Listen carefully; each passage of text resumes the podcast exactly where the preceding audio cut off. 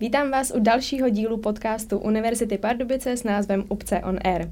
Mnozí z vás mohou znát mého dnešního hosta buď z chodeb Fakulty ekonomicko-správní, anebo z televizních obrazovek. Enrique Lisoněk se totiž nedávno zúčastnil televizní reality show Survivor Československo a já ho dnes vítám u nás ve studiu. Ahoj. Dobrý den, ahoj. Musím se tě zeptat, jaký bylo první jídlo, který jsi zdal, když se vrátil do Česka? Byl to McDonald's, už jsem to řekl v rozhovoru. Bylo to fakt jako první doslova, na co jsem se fakt jako těšil. Tam to nebylo a tady první cesta fakt, která byla, tak bylo do toho. Přijel jsem do Pardubic a hnedka u nádraží prostě McDonald's. Dobře, pojďme teďka k samotné soutěži. Proč jsi vůbec eh, přihlásil? Co tě k tomu přimělo? Tak já jsem to sledoval, když jsem byl mladší, když jsem byl v nějaký sedmý třídě, tak oni to dávali prostě v televizi a já jsem po každý večer na to koukal. Pak jsme se o tom bavili i ve škole, strašně jsme to prožívali. Pak vlastně byl Robinsonův ostrov, mm-hmm. ten, to taky prostě, to jsme se zase na střední bavili o tom, pořád jsme to řešili, fakt pořád vždycky. A já jsem prostě, už když byl Robinsonův ostrov, tak jsem si přál, aby to bylo v Česku. A, mm-hmm. a, jako, a že bych se mohl i přihlásit. Pak byl Robinsonův ostrov a mě bylo 17, jsem se nemohl přihlásit. A po karanténě vůbec jsem jako nečekal, že by to bylo. A jel jsem na TikToku, jsem to projížděl a teď jsem tam viděl tu reklamu a neváhal jsem tak jako fakt ani vteřinu, protože jak jsem to viděl a rozklikl jsem to, tak jsem se přihlásil.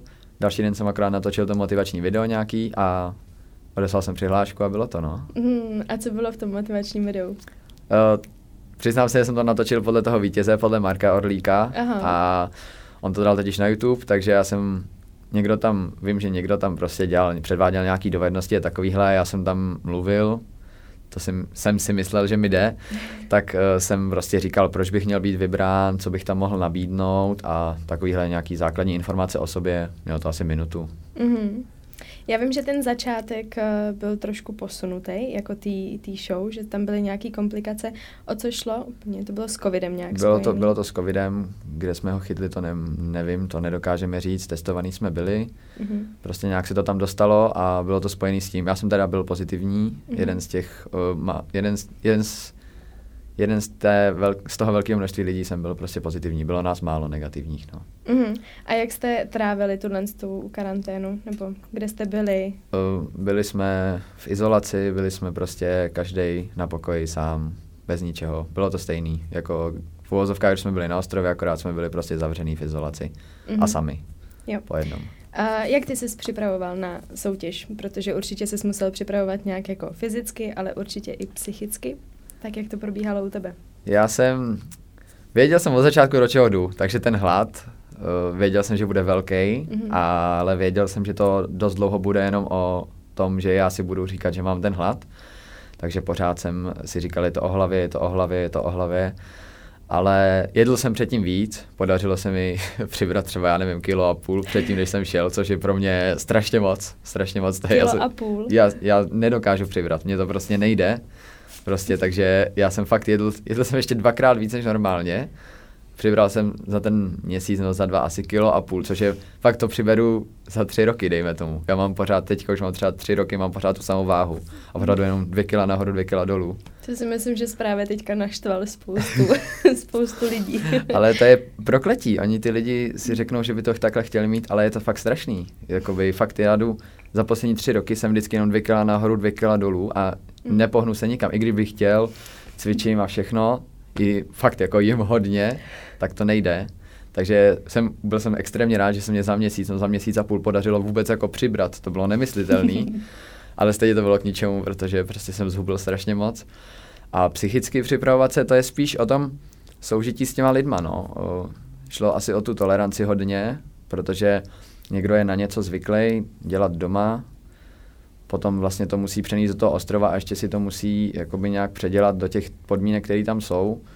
Takže psychická příprava to bylo spíš jako takhle skočit do toho no, a mhm. čekat jako fakt, když někdo třeba chrápal, to tam říkali několikrát, když někdo chrápe a na to nejsem z, doma, z domu zvyklý, tak jak to jako to vyřešit, toho tam můžou můžeme vyhodit, anebo prostě jinak s tím nešlo nic dělat, takže podle mě to bylo hodně o toleranci, no, asi. Uh-huh. Uh, předtím, než jste tam jeli, tak koukal jsi třeba na americkou verzi Survivora?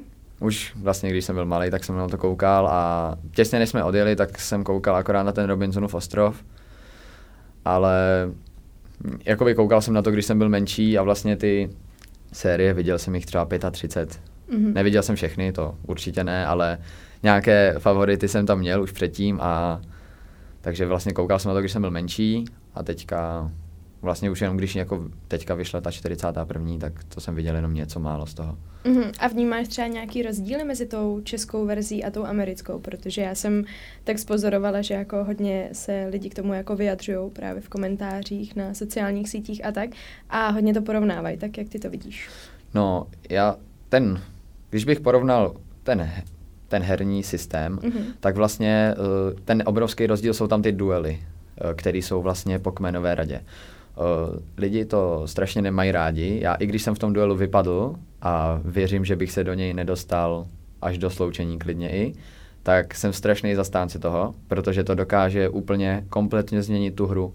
Vlastně, jak když bych byl v situaci Adama a Vladimíra, tak bych měl k dispozici jenom ty duely, jinak by nebylo možné se dostat dál než přes ten duel.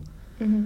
Takže vlastně vyhráli imunitu, označili tam někoho z, tě, z té silnější strany takže za mě je to, tohle, byl, tohle bylo opravdu jako super a doufám, že se to právě objeví v těch amerických i, protože je to fakt zajímavý. A i třeba když by byla česká verze další, tak budu doufat, že to tam opravdu bude, protože je to fakt super, strašně to zamíchá těma kartama. I když jsem v tom vypadl, tak jsem z toho zastánce.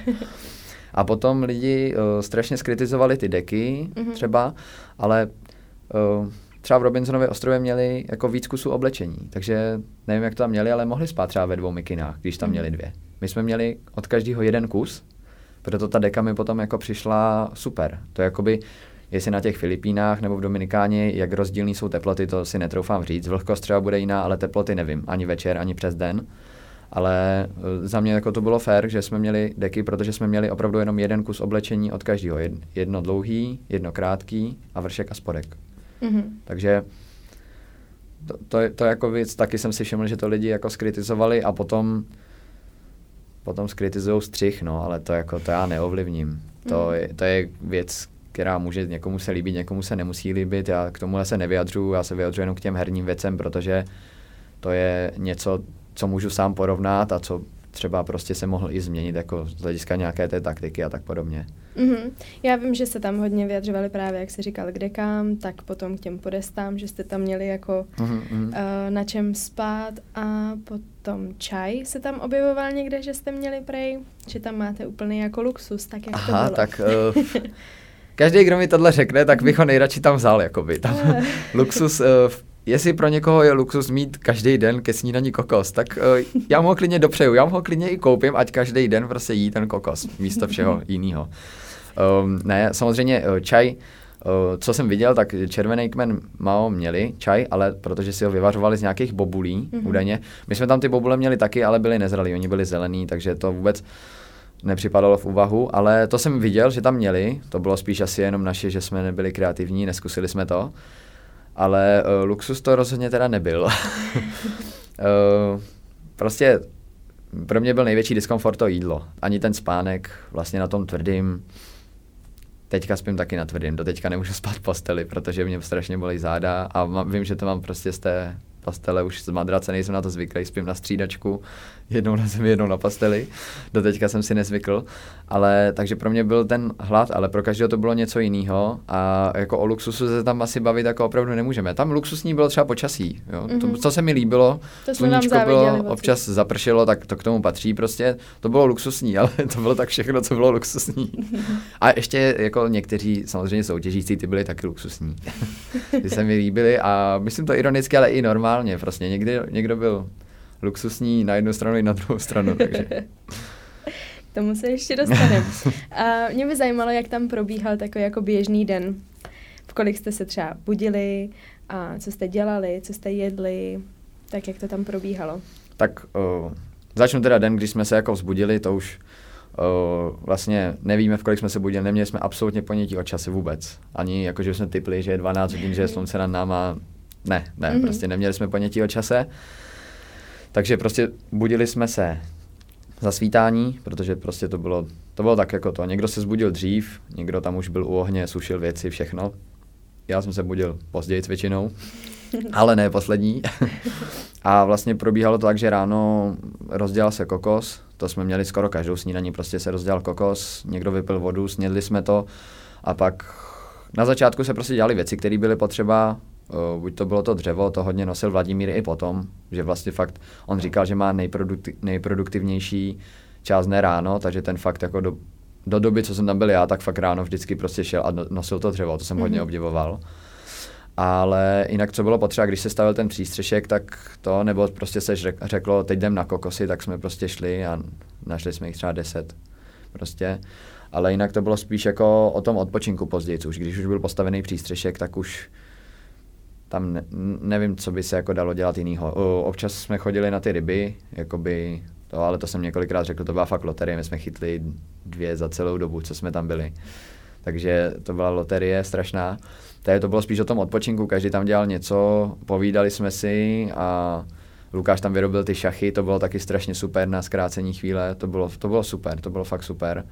Takže pak jsme odjeli na nějakou hru a potom, když jsme se vrátili, tak když to bylo o odměnu, tak prostě buď se třeba vařilo nebo něco, nebo se to nějakým způsobem zpracovávalo, vždycky jsme se dohodli, co a jak budeme dělat, nebudeme dělat. Když to bylo o imunitu, tak to bylo horší, že to už potom, to se samozřejmě řešilo všechno, kdo, co, koho, kam a tak různě. Ale myslím si, že eh, moc velký rozdíl v tom nebyl, protože sice jsme se bavili o těch věcech, že jsme prostě šli do té džungle a bavili jsme se o tom, ale i po, té, i po té hře o odměnu prostě se chodilo pryč a povídali jsme si prostě jinde. Bylo to, bylo to podle mě přirozený, akorát se dával, dávala ta váha na to, že vlastně když to bylo o imunitu, tak se chodilo možná víc třeba.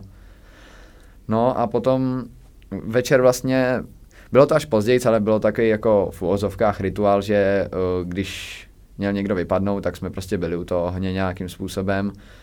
Udělalo se to, myslím, dvakrát a pak už zase od toho nějak upustilo, protože už se tam začínalo vyostřovat, takže bylo to takový, že večer jsme u toho ohně byli vždycky všichni, a zase buď jsme vařili, nebo prostě byl ten kokos. U toho jídla jsme byli většinou jako fakt všichni a pak už to bylo individuální. My jsme chodili uh, poměrně často na ten zápas slunce se koukat, protože tam Lukáš vyrobil tu lavičku a měli jsme krásně fakt super výhled. To, na to budu vzpomínat do konce života. To bylo úplně, za prvé, jak to strašně rychle zapadlo, ale ten obzor, fakt všechno super.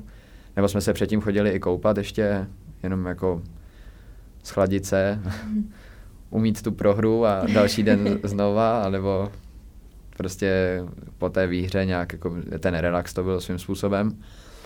Tak a pat, pak zapadlo slunce a pak už to bylo zase individuální. Někdo si potom třeba ještě večer smažil ten kokos, mm-hmm. u toho ohně byli, někdy tam někdo i zpíval, bavili jsme se o různých věcech prostě i z domova a tak, bavili jsme se i o jídle, někomu se to líbilo, někomu se to nelíbilo. Ale taky potom ty lidi už potom byli podle mě tolerantní k tomu a pak prostě se šlo spát, no. A večer to bylo, Nejtěžší bylo vždycky se jako uspořádat. Já se sám přiznám, že jsem pod přístřežkem spal až po vypadnutí Lukáše, takže podle mě mm. nějaký 16. den. Do té doby jsem spal pořád pod širým nebem, protože tam prostě nějak jsme se tam neposkládali, nebo spíš to bylo o tom, že ty lidi, když prostě potřebovali spát, tak tam už šli a jako abych tam večer, když hlavně jsme neměli světlo nic, tak jsem tam mhm. naházel palmový list, abych aspoň něco viděl a motat se tam někde, to je bylo zbytečný, tak to se radši spalo tam venku a bylo to, nebo pod širým nebem a vlastně Vlastně někdo, někdo spal fakt jako celou noc, ale vím, že třeba Veve, Braňoš, oni chodili přikládat přes noc, že prostě se zbudili mm-hmm. jednou za dvě, za tři hodiny třeba, šli tam přiložit, třeba se taky potkali u toho ohně a takhle. Mm-hmm. A tím vlastně to končilo, že prostě zase ráno to samý, všichni vstali, kokos a takhle každý den, každý, každý jeden den.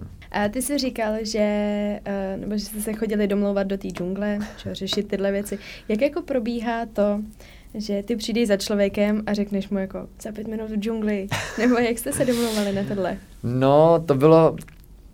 Uh, Ono těžko říct, jak to měli ostatní. Tam to bylo uh, fakt jako od nějakého toho druhého dne, už jsem si rozuměl s VV a s Eileen, takže tam jsme to řešili i normálně na té platformě a vůbec nám to nebylo blbý. Prostě jsme si akorát jenom takhle jako naklonili a prostě jsme si to řekli tam, mm-hmm. že to bylo jedno. Uh, pak byl problém, že jsme strašně dlouho nechtěli, aby ten zbytek toho kmene viděl, že už nás je třeba víc.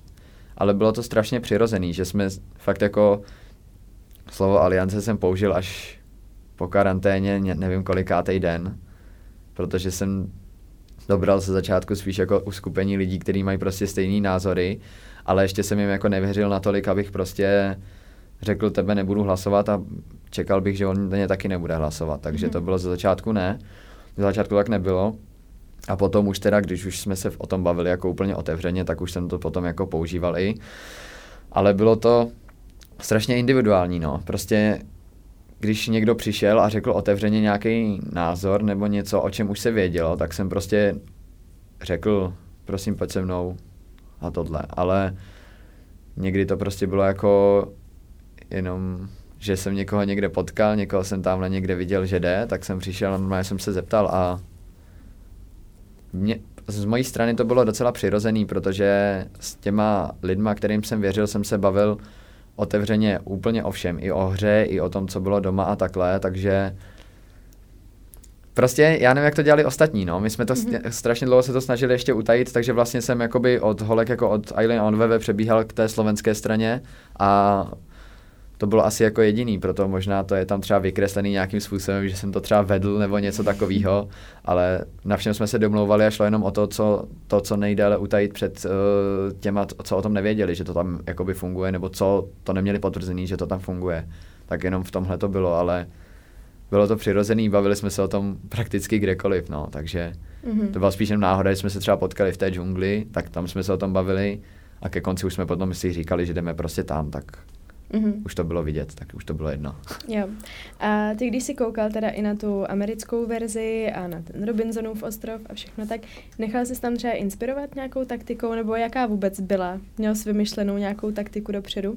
No, měl jsem jako jenom nástin prostě, to jsem tam i řekl, eh, jakým způsobem se ubírat dál. Eh, bylo to, že jsem to jako plánoval nějak, ale fakt jako může se tam, může se tam stát opravdu cokoliv, takže všechno jsem bral s rezervou, všechno jsem věděl. Když jako jsem si naplánoval to, jak budeme ve finále, tak jako jenom hloupý člověk by si myslel, že jako to takhle doopravdy bude. To byl jenom jako nástin, jak by to třeba mohlo vypadat, jak bych si to přál. Mm-hmm. A samozřejmě vypadl jsem, ale pořád to nějakým způsobem může dopadnout tak, jak uh, se tam třeba plánovalo. To se uvidí. Taktiku nějakou, uh, věděl jsem, já jsem od začátku věděl, že to je hra prostě o aliancích, takže prostě uh, mít alianci bylo jeden z těch achievementů, který jsem chtěl mm-hmm. takhle uh, od, odškrtnout. Uh, nečekal jsem, že to bude takhle rychle, že bude tolik lidí, se kterými bych měl uh, podobný názor na buď na ostatní, nebo obecně na tu hru. Takže taktika byla asi jenom udržet se tam co nejdéle a potom vlastně chtěl jsem to hrát čistě, no. Uh, I když jsem to znal a vím, že to je o lhaní a o taktizování takhle, taktizoval jsem, nezalhal jsem ani jednou a o tom, jako zradit je třeba, o tom je ta hra taky, ale mm to já neumím, takže byla to i taktika. Myslel jsem si, že když je to v vozovkách můj sen, takže prostě se tam změním i v tomhle slova smyslu, že prostě změním i to vnímání a všechno. No, ale nedokázal jsem to, no, a možná proto jsem tady. Myslím v Česku samozřejmě. a kdyby se teďka mohl eh, vrátit na ostrov a změnit něco pro to, abys tam jako zůstal, Udělal bys to? Změnil bys něco? Um, když bych byl v další sérii s jinýma lidma, tak a byl bych v té samé situaci, mm-hmm. Uh, tak bych uh, určitě hlasoval tu Dominiku a určitě bych jako to risknul a i bych je zradil. Vím jo. to, ale musel bych tam být s jinýma lidma, protože bych je od začátku musel vnímat jinak. Já jsem mm. fakt řekl, prostě jsem řekl na začátku nějaký závazky, který jsem splnil a nedokázal jsem je porušit. Teďka bych to udělal tak, že prostě bych, uh, ne že zradil, ale prostě bych je na to připravil, že prostě to bude nějak, že prostě třeba pro ně hlasu, že ohrozím a takhle. Když bych to měl udělat úplně jako znova s touhle sérií s těmahle lidma mm-hmm. v mhm. téhle situaci, tak bych určitě nechal Ivu a vyhodil bych dřív Adama a Vladimíra. Že bych dřív, prosadil bych, aby byl dřív jejich souboj. Aby jsme se zbavili jednoho z nich. Mm-hmm. A bylo by mi jedno, kdo by vypadl, ale tohle, já neberu ani tu chybu, jak jsem se rozhodl. To beru jako herní chybu, ale morálně to bylo za mě dobře.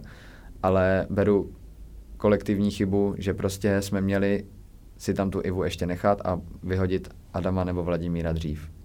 A hmm. myslím si, že to jsme potom viděli víc lidí, že jsme to tam měli udělat dřív prostě. A neudělali hmm. jsme to. A nestratili byste tím jako ale na síle? Protože přece jenom jako Adam a Iva, tak... Uh... To je pravda, ale uh, to jsme viděli i s Lukášem. Vypadl Lukáš, který byl silný, mm-hmm. takže málo vyhodili druhého Matěje, který byl podle mě taky silný. Takže myslím si, že o to další setrvání soutěži, o co jde, udržet se tam co nejdéle, tak bylo podle mě důležitý vyhodit jednoho z nich. Když teda pominu to, že Braňo teda nevyhrál žádnou soutěž, ale byl v alianci, takže proto byl v té soutěži dál, protože proč bychom ho vyhazovali, když byl s náma. Mm-hmm. Nebo mhm. z, moj, z mojí strany to tak bylo. Mm-hmm.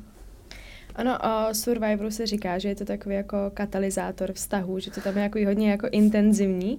Je to pravda a je to tak jako se všema, nebo máš opravdu jenom ty lidi, se kterými se jako povídáš, anebo tam sdílej všichni se všema a poznáte se během pár dnů úplně? Já si, jo, já si myslím, že se určitě uh, se poznáme velmi rychle. Uh, takový ten základní to, jaký ten člověk je, to, uh, jak potom reaguje v té situaci, že tam je ten hlad a takhle, tak to se vybarví až později. To mm. můžeme vidět i teď prostě, jak se tam kdo chová a tak.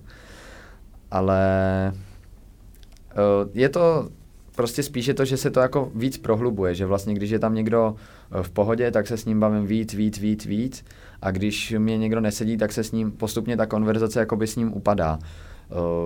Zase ne, není to nic osobního, zrovna s Vladimírem to nic osobního opravdu není, že jsem řekl, že se s ním budu bavit i v normálním životě, ale to byl typický příklad. My jsme na začátku všichni se s každým bavili a já jsem s ním konverzaci jakoby jeden na jednoho měl podle mě naposled tak třetí den a pak už jsem s ním jakoby nemluvil.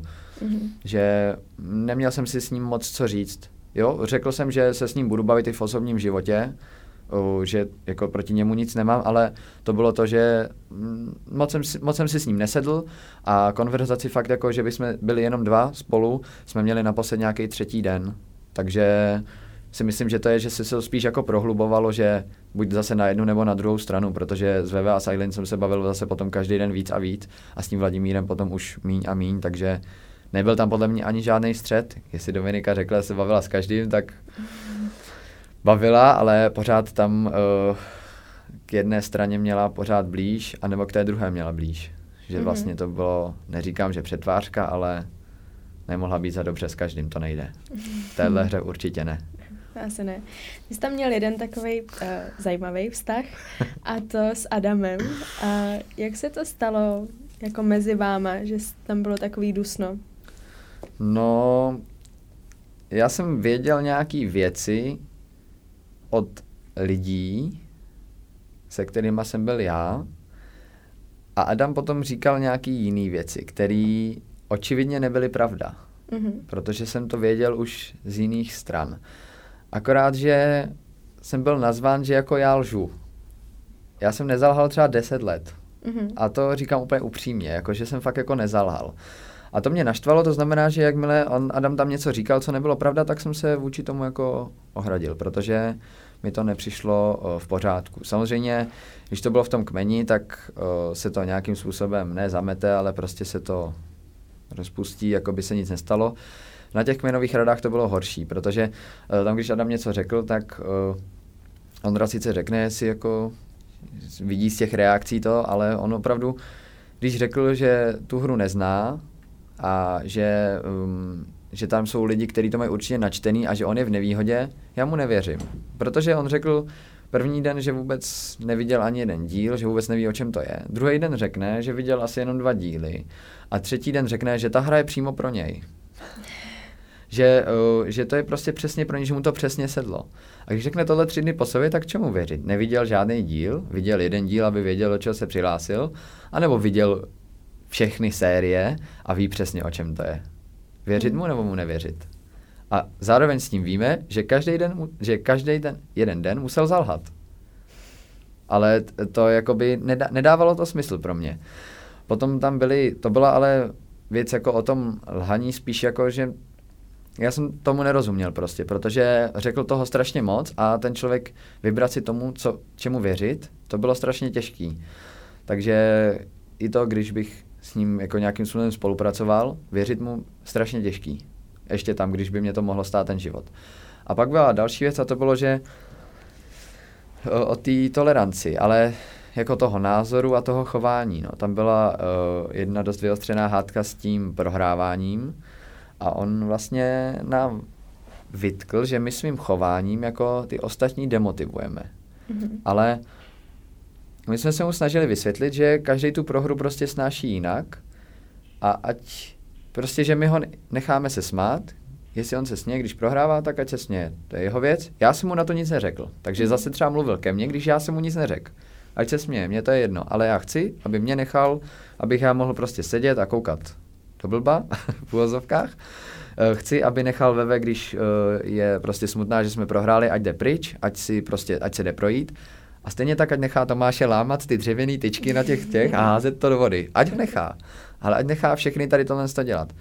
Ale zase to vytkl mě a já jsem zrovna na to nic neřekl. Já jsem jenom chtěl, aby byl tolerantní, aby neříkal, že já někoho demotivuju, když já jsem tam jenom takhle seděl a koukal jsem do toho. Přiznám si, že jsem kopl do té lavičky a řekl jsem, že netrefíme nějaký nějaký koše, ale to jsem si řekl takhle pro sebe, ještě jsem se otočil od všech a to, že to slyšela Iva, to je jako její věc, že mě slyšela, ale já jsem takhle se otočil, jenom jsem jako nenápadně do toho kopl a řekl jsem prostě, že netrefíme nějaký koše. Pro sebe jsem si to řekl. Ale nikomu jsem nic nevyčetl za výkon, nic jsem tohle neudělal a on po mně chce, abych já byl tolerantní, že on se směje. Jsem mu to nic neřekl. To je eh, moje věc, eh, jaký já na to mám názor, že on se směje, když prohráváme, to je jeho věc on takhle vnímá tu prohru, ale ať nás nechá, on chce prostě, aby jsme dělali něco, co sám dělá a to je pro mě nepochopitelné. Prostě to jsem nechápal, no. To je, ale bylo toho víc. On, když přijel, tak rozhovor, že jsem byl vítěz, to je hezký, že mě to přeje a takovýhle, že mi to přál a super. A pak řekne, že ho mrzí, že mě vyhodil. To je zase úplně... tak, já to nechápu.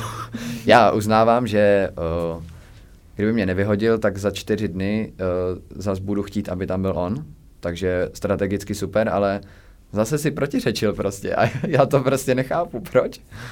Uznávám, jo, já za ní nejsem naštvaný, že mě vyhodil, to, uh, to udělal nejlíp, jak mohl, protože fakt bych chtěl a fakt bych tlačil na to, aby za ty čtyři dny další tam byl on prostě. Mm-hmm. To je správně, ale mě štve ten osobní konflikt, který jsme měli my dva mezi sebou a to mě štve, to je jediný, co to. Ale herně tak mě dal do duelu. Duel jsem si prohrál já sám mm-hmm. a o tom, že budu já v duelu, jsem si rozhodl sám, takže... Mm-hmm. Já jsem právě četla na tenhle ten jako Adamův vtah, uh, takový taky jako názory lidí, a že to byl jako právě perfektně jako udělaný jako herní tak, že to vymysleli jako skvěle. Jak ty na to koukáš? Vymyslel to skvěle, nebo ty jsi to jako pokazil, nebo mu to Láďa poradil? No, uh, tam je jedna věc a to, že uh, stalo se toho strašně moc za strašně málo času. Uh, vlastně když Veve za mnou přišla s tím, co jí Adam nabídl, mm-hmm. tak uh, reálně už jsem nepřemýšlel ani na... To jsem, reálně jsem neměl ani hlad, protože jsem pořád přemýšlel, jak z toho vybruslit, protože jsem fakt slíbil, že dokud budu ve hře, tak Veve a Eileen nebudou prostě ohrožený. A tohle bylo jako přímý ohrožení, takže uh, byl to docela problém. Musíme počkat samozřejmě na další mediální vyjádření ostatních, ale uh, otevřeně říkám, že o tom, kdo bude v duelu, jsme prostě rozhodli my dva. Když pominu to, že teda jsem teda čtyři dny předtím toho Adama označil já a to, tak uh, na té kmenovce taky jsem ho ještě trochu popohnal, aby mě označil. Ale uh, je tam jedna věc a to je, že Veve šla za Adamem a zeptala se ho, kolik hlasů chce, aby Dominika měla, aby mě neoznačil do duelu. A Adam jí na to odpověděl. Což znamená, že, a řekl šest. Mm-hmm. Což znamená, že kdybych měla pět, tak do toho duelu jdu já, i kdyby tam byla Dominika. A v ten moment, když mi tohle řekla, tak bylo jasný, že do duelu jdu já. Mm-hmm. A nepošlu si proti sobě Dominiku, která je se mnou v alianci. Takže když je to 4-4 a já se mám rozhodnout, pro koho hlasovat, tak tam pošlu někoho, kdo je z jeho strany. A pošlu tam Vladimíra. Takže o tom, kdo bude v duelu, se dalo také jednoduše rozhodnout. A hlavně to, že to ten Adam neměl vymýšlet, že to nebylo z jeho hlavy, mm-hmm. bylo jasný v tom, že řekl šest. A Vladimír by v životě neudělal takovou chybu, aby si nespočítal, kolik lidí bylo na kmenovce, protože nás bylo devět. A on řekl šest. To znamená, že pět hlasů stačí. Takže ten šestý hlas by stejně nikdo nepřečet. Mm-hmm. Tak by se ne, nedozvěděl se, kolik je tam hlasů. Mm-hmm. Pak byla další, ale to ještě předtím jsem třeba řešil jako s Tomášem. Kdybych hlasoval pro Dominiku, tak Tomáš hlasuje taky pro Dominiku.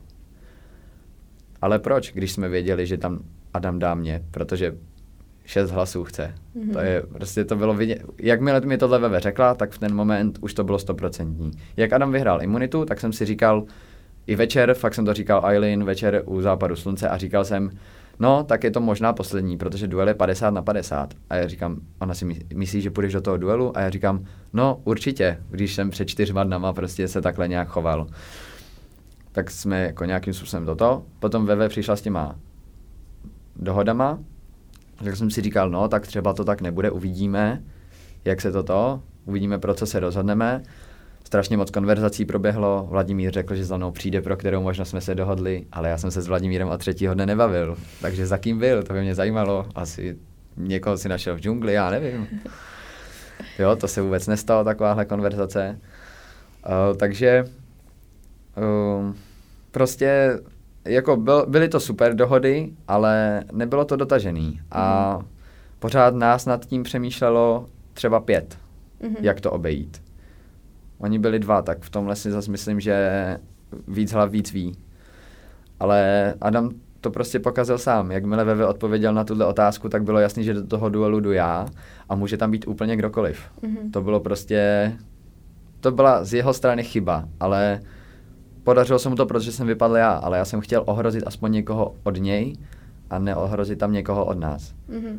To, že na té kmenové radě jsem, eh, jsem mu neomluvil nebo že jsem nevzal nějaké věci zpátky, prostě ty názory neměním a měnit je nebudu ani teď. Až mě on o tom přesvědčí, že to mám změnit, tak to, přes, tak to změním, ale do té doby ne. Mm-hmm. Takže může to vypadat nějak, počkáme, až se k tomu vyjádří třeba někdo jiný. Veve to v dalším díle po mým vypadnutí hnedka řekla, Úplně chápu, že jí třeba Dominika nevěřila, protože ona byla přímo ohrožená, ale já jsem se k tomu k ním ještě nemohl vyjádřit, ale přesně takhle to bylo. Přesně jak to tam Veve řekla v tom díle, tak přesně takhle to bylo. Mm-hmm. Akorát se to musí prostě zviditelnit trošku. Mm-hmm. Myslíš si, že v normálním životě, běžném životě byste se s Adamem spolu jako dokázali bavit? To je dobrá otázka. Eh, neříkám, že je všem dnům konec, ale Adam tam několikrát řekl, že se tam chová stejně jako v osobním životě.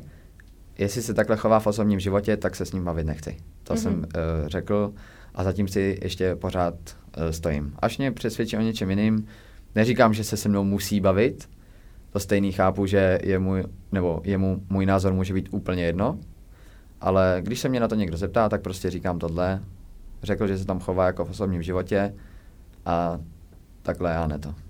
Takhle to já vůbec nemám rád. Uh-huh. A jaký pro tebe byl návrat, ale myslím návrat, eh, co se týče jako sociálních sítí? Protože tam se to probírá hodně a je to takový téma velký. Jak ty? No, uh, schytal jsem docela velký hate, ale jakoby v komentářích. Uh-huh. V soukromých zprávách je to neřeknu 50 na 50, jako je tam hodně podpory a je tam i jako, já mám rád konstruktivní kritiku, takže o, pod těma, vlastně v těch komentářích já, je hezký, že mám třeba 400 komentářů pod fotkou, ale tam je prostě 100, kterých se týká mě a 300, že se hádají ty lidi už jako mezi sebou. A já, tak se hádejte. Ale o, samozřejmě vidíme, že o, někdo ty, si ty komentáře maže, to je jako vidět, když prostě tam je všichni jako, jo, seš úžasná, seš super a je, nic jiného tam není, tak takhle to není. Prostě si to ty lidi mažou. Já uh, si myslím, že by tam všechno mělo být. Uh, I v těch komentářích je tam něco prostě třeba navzhled, ale je tam i ta konstruktivní kritika, třeba jak jsem to měl udělat líp, nebo že jsem byl nesympatický, to všechno beru, to je, je super a proto to tam nechávám, jako nepotřebuji si tam nechávat jenom jako to dobrý. A v soukromých zprávách uh, taky je to prostě, je to strašně rozdílný, že někdo mi tam napíše seš a píp. jo, ale já v tom nevidím ten smysl. Když mi někdo napíše Čau byl jsi mi nesympatický, jo, třeba, já nevím, mm, Vladimírovi jsem fandila a jsem ráda, že seš pryč a takovýhle tak napíšu, jakože super, jako nebo děkuji za názor, nebo takhle. A ty lidi v 90% případů se se mnou začnou bavit dál mm-hmm. a buď se baví o té hře, anebo třeba o něčem, co je jako zrovna zajímalo. A to je ta konstruktivní kritika, takový to, co mám fakt jako rád, že ta je, je ta zpětná vazba. A pak je podpora, tak ta je, za to jsem strašně rád, já mm-hmm. jsem Prostě já jsem na to hlavně strašně hloupej, protože já odpovídám skoro fakt jako každému a jsem, za, já, já jsem rád za každýho jednoho followera, který mi přibude úplně vždycky říkám, Ježiši Kriste. Prostě to, to, tohle prostě v uvozovkách pro mě není a já jsem za to strašně věčný, protože na to vůbec nejsem zvyklý. Mm-hmm. Takže je to, byl to pro mě, z hlediska uh, toho Survivoru z těch, a z těch sociálních sítí, tak byl to pro mě šok, v dobrým i ve špatným, protože na tom ostrově si podle mě každý myslí, že dělá všechno, co je jako správně a takhle, a pak přijede a najednou ne. Třeba fakt Tomáše, Slováka, jsme vnímali jako, prostě to byl skoro bůh na všechny soutěže. A já teď přijedu, on prohraje dvě soutěže a už, už ho tam kritizujou. Mm-hmm. No teď se mu nedaří, teď je strašné. A já jenom, vždyť to teďka byl stoprocentní, mm-hmm. prohrál jednu jedinou soutěž. Ale to jsou prostě lidi, to jsou mm-hmm. prostě lidi a musí s tím každý počítat a nemůže se z toho zhroutit. Co mě štve je, když uh, někdo opravdu jako reaguje na vzhled. A neříkám ani tak můj, protože mně je to jedno, ale když se s ním jako ostatním za vzhled, tak to je... Ty lidi to neovlivnějí prostě a nevím prostě, co, co tím jako ty lidi... Zase jsou to lidi, ale to je to věc, kterou nechápu. Prostě mm-hmm. to, mhm. a nepochopím to asi nikdy, no. Mm-hmm. S tím souhlasím. A já jsem třeba narazila na Instagramu na příspěvek moderátora Ondry Novotného, který vlastně po tvém vypadnutí tam přidával fotku s tebou. Četl jsi ten příspěvek? Četl, četl. A co na něj říkáš? No, uh, těžko říct. Uh, Ondra vidí všechno, co je na kamerách. Mm-hmm. A to, že budu hlasovat pro Vladimíra a ne pro Dominiku, jsem si řekl, když jsem držel takhle pochodeň v ruce a nastupoval jsem na kmenovou radu a říkám Veve, hlasuju pro Vladimíra. Na kameře to není, ale rozhodl jsem se o tom v ten moment, kdy takhle držím tu pochodeň a jdu na tu kmenovou radu. To znamená, že uh, se z toho stane strašně moc a není všechno možné zachytit. Takže v porovnání s tím, tam dám příspěvek Marka Orlíka, bývalého vítěze, který tam se mnou taky dal fotku a napsal, že respektuje ta rozhodnutí, protože věděl, že bych to nedokázal. Mm-hmm. Ondra tu hru miluje a prostě chce tam mít tu show. Ta show by nastala v momentě, kdy já bych hlasoval pro Dominiku. to znamená, že kdybych hlasoval pro Dominiku, tak bude Ondra nadšený a třeba tam mám jiný slova, i kdybych vypadl v duelu, tak tam mám třeba něco jiného ale já jsem se nedokázal odpoutat od tady tohohle z toho, takže proto, ale já to beru prostě zase, to byla konstruktivní kritika, jakoby jak to udělat znova, mm-hmm. jak jako tohle, jak nějaký výhrady vůči tomu chování, vůči Adamovi a takhle, takže za mě to bylo super a schrnul to. Z 85% s tím příspěvkem souhlasím, mm-hmm. protože sám vím, že co jsem měl dělat jinak a takhle, a třeba už jenom ta spolupráce s Adamem a Vladimírem, co on tam nastínil, to by byla úplná bomba pro televizi. Mm-hmm. Ale mě to vnitřně ani tady a ani tady uh, bych to nezvládl. Mm-hmm. Takže stotožňuji se s tím tak z 85%, ale zas mm-hmm. prostě rozhodl jsem se fakt dvě minuty před kmenovou radou. On tam hlavně teda v jedné části psal, že se vlastně povyšoval nad, nad Adama a Vladimíra, ale ve výsledku si jim dělal to stejný, co si jim vytýkal. Dokážeš mě tohle nějak vysvětlit? Uh, upřímně nevím, co tím myslel. Já jsem Vladimírovi jsem od začátku vyčítal, že v tom táboře chodí skoro na hej. já jsem tam nechodil. já jsem to trošku měl na pořád. Uh, ne, to je na odlehčení. Ale uh, upřímně tam nevím přesně, co tím myslel, protože uh, Adamovi jsem vyčítal to, že lže. Já jsem nezalhal ani jednou. Uh, to, kdo a jak nosí body, k tomu jsem se moc nevyjadřoval, protože jsem neměl možnost zasáhnout do těch soutěží, takže jsem ty body nenosil, ale neměl jsem možnost je nosit. Takže nevím, co jsem jim vyčítal a sám jsem to dělal. Mm-hmm. Ale určitě se ho na to potom zeptám, protože mm-hmm. To mě zajímá. Protože nepřijde mi, že bychom měli stejné chování a bylo to i vidět v tom označování. Když označili Adama nebo Vladimíra do dolu, tak emoce žádný. A když označili mě, tak tam ty emoce byly, takže mě to zajímá, protože tím pádem to dělali skoro všichni tam. Já jsem se akorát jakoby veřejně k tomu jako vyjádřil, protože, mm-hmm. nebo ne veřejně, na kmenové radě jsem se k tomu vyjádřil, protože se mi nelíbí, když někdo prostě lže. A ještě když všichni vědí, jak to tam je, akorát uh, prostě tam řekli to, že se tam ty lidi bojí mluvit. A oni se bojí mluvit jakoby k těm ostatním, že aby neřekli něco víc. Lenka, když nazvala na kmenové radě Johy, že je nejslabší, tak ona z toho byla úplně špatná, že tam řekla, že úplně teďka bude, že jí budou chtít vyhodit do takovýhle. A já jsem říkal, Lenka v klidu, máš alianci, to se nějak zvládne. A o čtyři dny později jsem tam do Adama jel prostě. že to takhle není a co tak je a jak to má být a takovýhle. To může být jako jediný, ale to je hmm. prostě o tom, že nedokážu ne mlčet, ale když někdo prostě říká něco, s čím se nestotožňuju, tak řeknu ten protinázor nebo se k tomu vyjádřím. Mm-hmm. Ale určitě se na to zeptám, protože nevím, co jsem dělal, stejně jako oni. nevím to. To mě bude zajímat taky teda. Koukal jsi zpětně na odvysílaný díly? Uh, viděl jsem viděl jsem uh, první díl celý. A potom jsem viděl devátý díl celý. Uh, svůj díl, kde vypadnu, jsem viděl od prohrané individuální imunity po kmenovou radu. A jedenáctý díl jsem vypl v 37. minutě, když tam Veve brečela. a potom už jsem viděl všechny. Jo. Pak už všechny. A jsou třeba nějaký takový jako zásadní momenty, které tam nejsou, nebo aspoň v těch dílech, co ty jsi viděl, tak eh, je tam něco, co tam třeba chybí? Co by tam mělo být v těch dílech? Uh, podle mě jako ten střih je udělaný, aby prostě bavil ty lidi. Já tím, uh, že jsem tam byl, tak jako jsou tam některé momenty, ale zase sám vím, že jsem ne všechno řešil prostě na kamery a takovýhle. Ale zase, když to vezmu, že jsem nevěděl, co se děje po tom vypadnutí a koukal jsem na ty díly od toho desátého dál, kde už nejsem, tak mně to přišlo jako dobrý, dozvěděl jsem se všechno, co jsem chtěl, ale třeba to může být tím, že jsem tam nějaký ty vztahy mezi těma lidma, co jsou znal. Mm-hmm. Těžko říct, nějaký zásadní momenty, Uh, mrzí mě, že tam není, že pokaždé, když se vyjadřuju k nějakým postupu hernímu, tak tam není moje oblíbená věta, ale je to Survivor a nikdy nevíte, co se tady stane.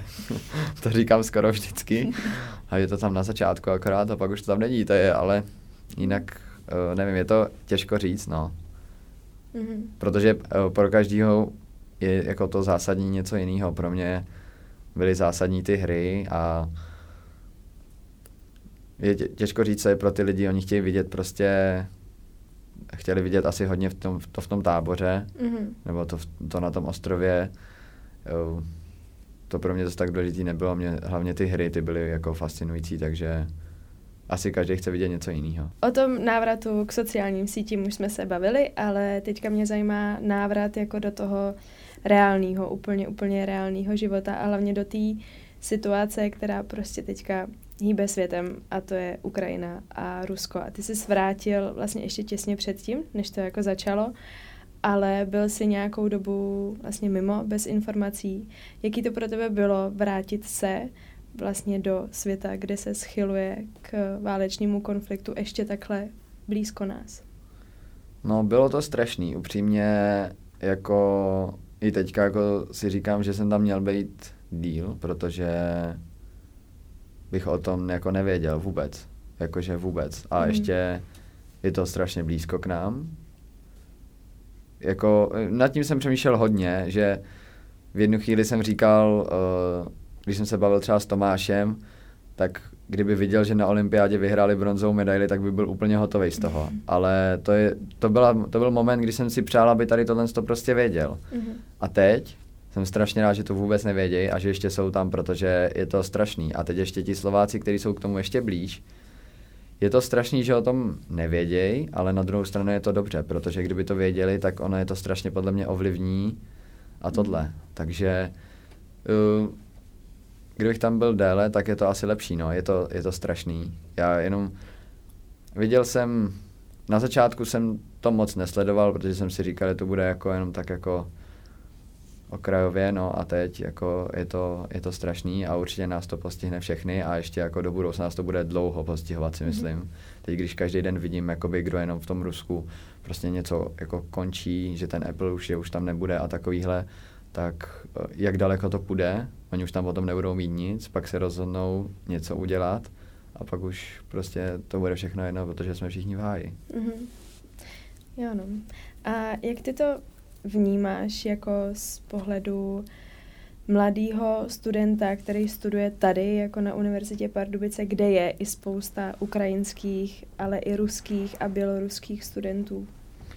Já si myslím, že uh, tu, když budu mluvit k těm ruským studentům, takže každý tu svoji stranu jakoby může nějakým způsobem jakoby vyjádřit. Jakoby nepřijde mi v pohodě, když z jiné nejmenované univerzity někdo řekl, že nebude učit uh, ruské studenty. To je absolutní blbost pro mě. Fakt a uh, nedokážu si představit, že někdo takovýhle je vysokoškolsky vzdělaný s takovýmhle vnímáním. Prostě to, to jsem opravdu ne, nedokázal pochopit.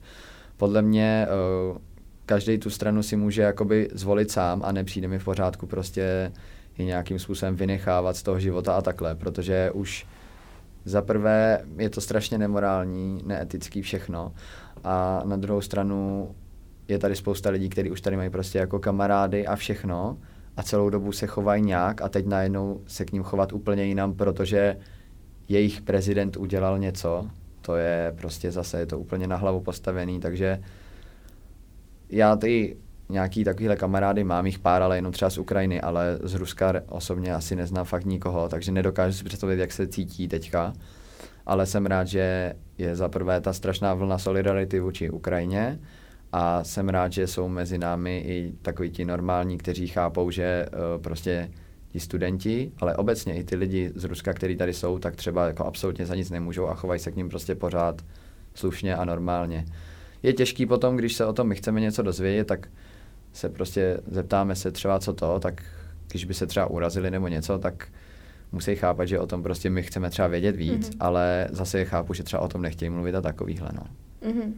To je podle mě si každý z nich jako může vybrat tu stranu, když by i někdo z nich podporoval toho Putina, tak a upřímně nevím, jak bych se zachoval, protože tak, s takovým nikým jsem se taky nesetkal, no. Mm-hmm. Vidím to akorát, když jako to někdo zase vyjádří v médiích a to taky, ne, jako je to hezký, že si zatím stojí, ale Nevím, jak bych se zachoval sám, no. Uvidíme mm-hmm. asi časem, mm-hmm. protože fakt ještě jsem se taky, taky s nikým takovým nesetkal. Mm-hmm.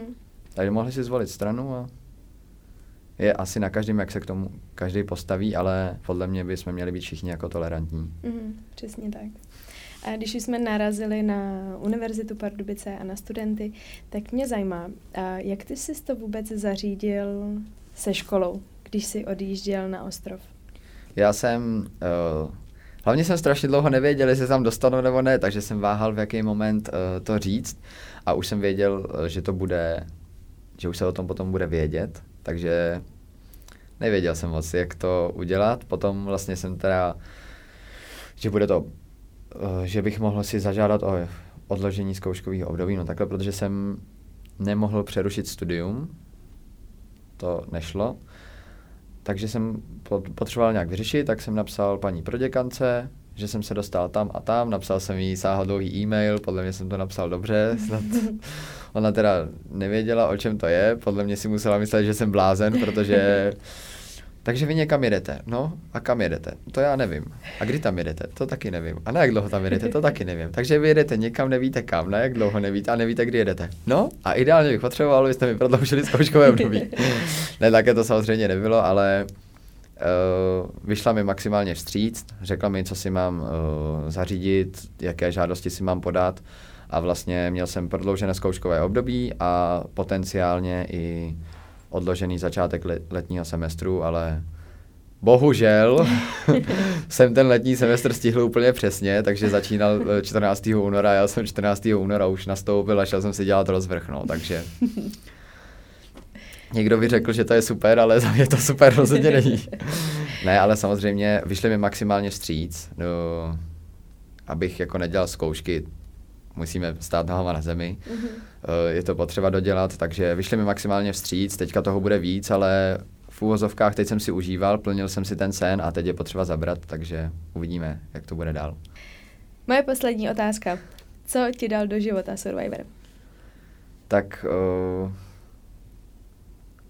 asi Jakoby je to určitě ten pohled na ty lidi, protože uh, bylo tam 11 lidí, který jsem absolutně neznal a najednou spolu žijete. Takže mm. toto soužití, potom, jak pořád říkám, je to ta tolerance, ta je hodně potřeba. A bylo to, že jsem hodně, hodně lidí čekali, jestli se já změním a já jsem přijel a nepřišlo mi, že bych se změnil, ale hodně jsem říkal, že lidi kolem mě se změnili, mm-hmm. přišlo mi to a potom při natáčení jiného pořadu prostě řekli, a není to možný třeba tím, jako že ty se změnil, ale ne jako v chování, ale v tom mm. pohledu na to úplně banální věc a asi to tak bylo, protože je spousta věcí, které by mi normálně vadily a teďka vůbec. Prší? Ne, neprší. Já se potřebuji najíst, celý den jsem nejedla. Nemáš hlad, věř mi, že nemáš hlad, to ještě vydržíš. Takže je to spíš takhle ten pohled, si myslím ale zkušenost obecně s natáčením a obecně účastí v takovém obrovském projektu, který jsem si strašně přál, takže jak to celý probíhá a takovýhle, je to obrovská zkušenost, pak ty hry, pak to vlastně to, jak to tělo reaguje v těch podmínkách jiných, taky to teďka vím. Je, to, je toho strašně moc, ale je to prostě jako ten, ten celek, že vlastně když se řekne ten Survivor, tak já si vybavím přesně tady tohle z toho, prostě ten hlad, soutěže, soužití s těma lidma, aliance a tohle. A tohle všechno, ne, že se v té maximální míře dá použít v tom životě, ale uh, hodně se toho dá podle mě využít. Že fakt jako dobře, tak teďka, když mám hlad, tak se jdu najíst, ale když někde pojedu třeba a řeknu si, že mám hlad, ne, nemám hlad, dá se to vydržet. Mm-hmm. To samý prostě fakt prší, neprší, tohle není déšť, když mám bundu, tak neprší přece. A to samé je i to spaní, všechno, to, všechno tady tohle, to prostě ten celek, myslím si, že se ty hranice tak jako posunuly, že tady nás nic nepotká, tady, tady, tady nás prostě z takovýchhle těch běžných věcí, tak je spíš ten nadhled a takovýhle, no. To si mm. myslím, že mi to asi dalo. Hezký. Super, já ti moc děkuji, že jsi na nás udělal čas a přišel jsem do studia a držím ti palce, ať zvládneš školu a případně další nějakou reality show, když se budeš přihlásit. já moc děkuji za pozvání a další reality show asi nebude, ale moc děkuji, moc děkuji a hlavně za pozvání. Hostem dalšího dílu podcastu Univerzity Pardubice s názvem Upce on Air byl tentokrát student Fakulty ekonomicko-správní a účastník reality show Survivor Česko a Slovensko Enrique Lisoněk. Podcast si můžete pustit nejen na YouTube, ale i na Spotify a Apple a Google Podcasts.